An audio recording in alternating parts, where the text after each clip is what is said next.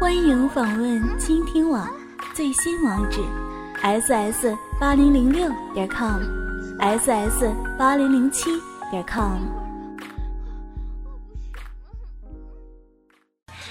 今天苍老师说的话题呢，有一点小小的敏感，不知道会不会勾起你们的美好回忆，那就是处女的第一次性爱，伴随着处女膜的破裂和阴道的阵痛。无论在生理上和心理上，女孩们都会有一些影响的，所以对男人来说，这也是一次考验哦。在心理上，你要给他足够的抚慰，要爱他、安慰他，告诉他，想要成为真正的女人，这是必不可少的步骤。但是如果女孩子说不，你也千万不要勉强，更不可以强迫她哦。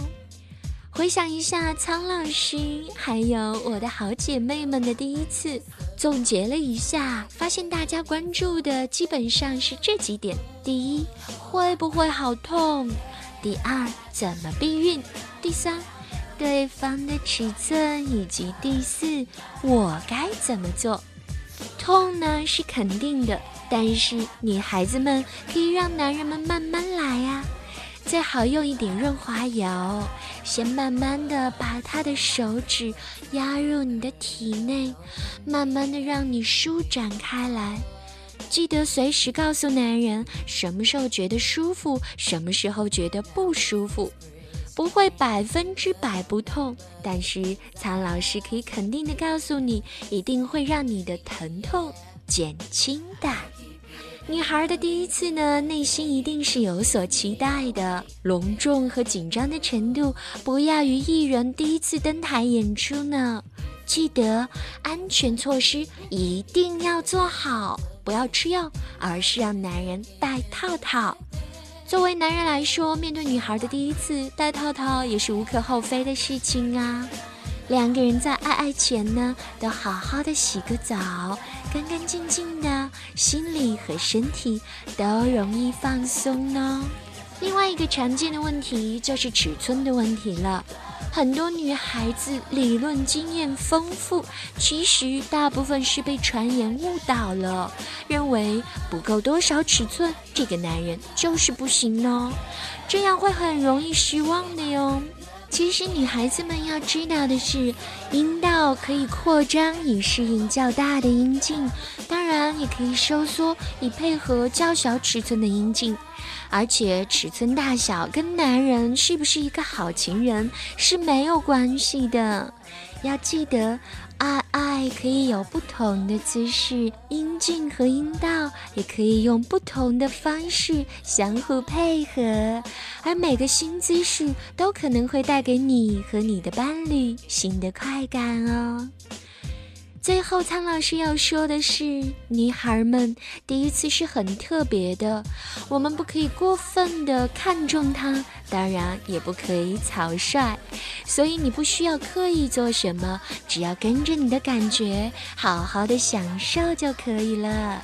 想叫就叫，不舒服就说出来，总之不要委屈自己。对于男女双方来说，好情人不是自然发生的，是适当的伴侣、适当的时间、适当的关切和练习，那你就具备了做一个好情人的条件啦。在之前的节目里，苍老师有提到过那些愚蠢的避孕方式，那其实避孕真的是爱环节当中一个不该被回避的问题。所以今天我们就来好好说说避孕这件事儿。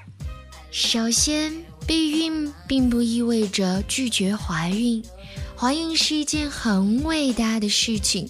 除了要牺牲身材和美貌，怀孕还可能会让女人跻身一些致命疾病的高发人群。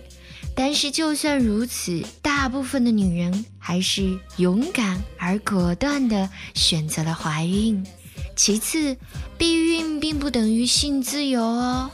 有些人不能够正确的使用避孕的措施，正是他们不愿意承认自己正在爱爱，自己想要爱爱，以及自己对爱爱有所准备。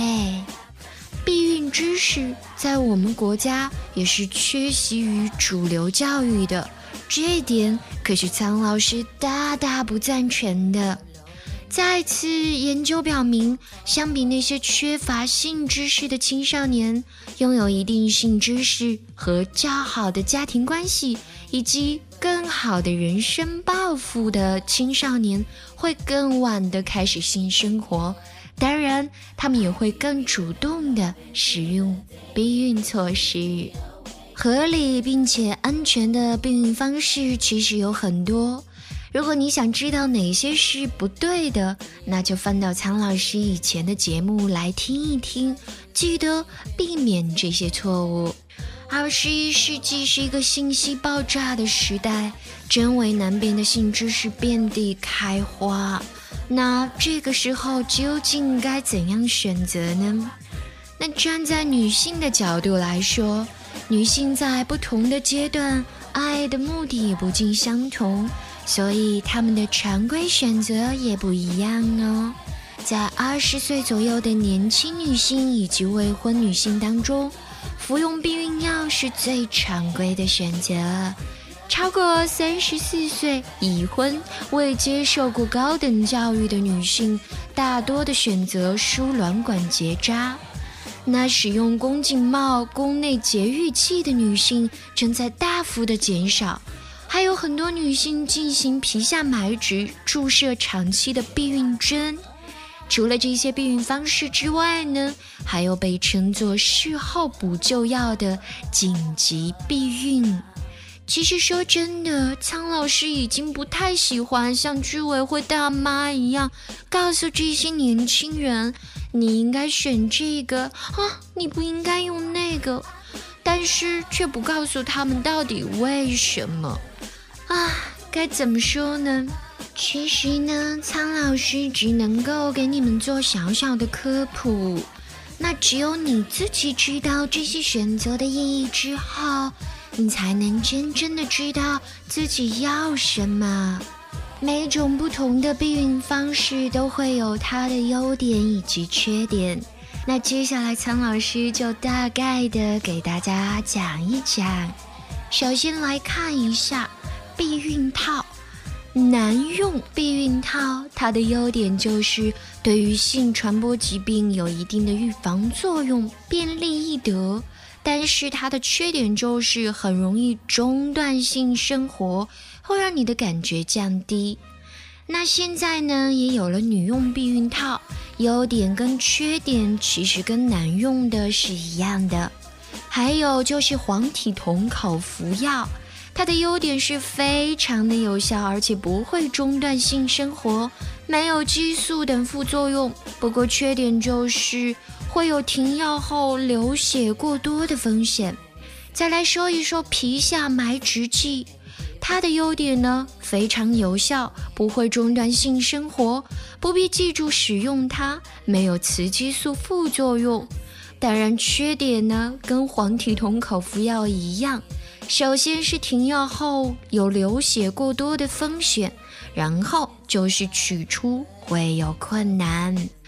再来说一说杀精剂，杀精剂的优点就是无需处方可得，对性传播疾病有一定的预防作用。而它的缺点同样也是会中断性生活，而且重要的是有不少人会有皮肤的过敏或者刺激。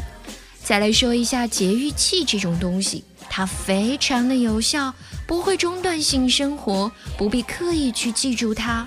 不过对于女人来说，它会增加月经量和痛经的风险，而且可能会脱落哦。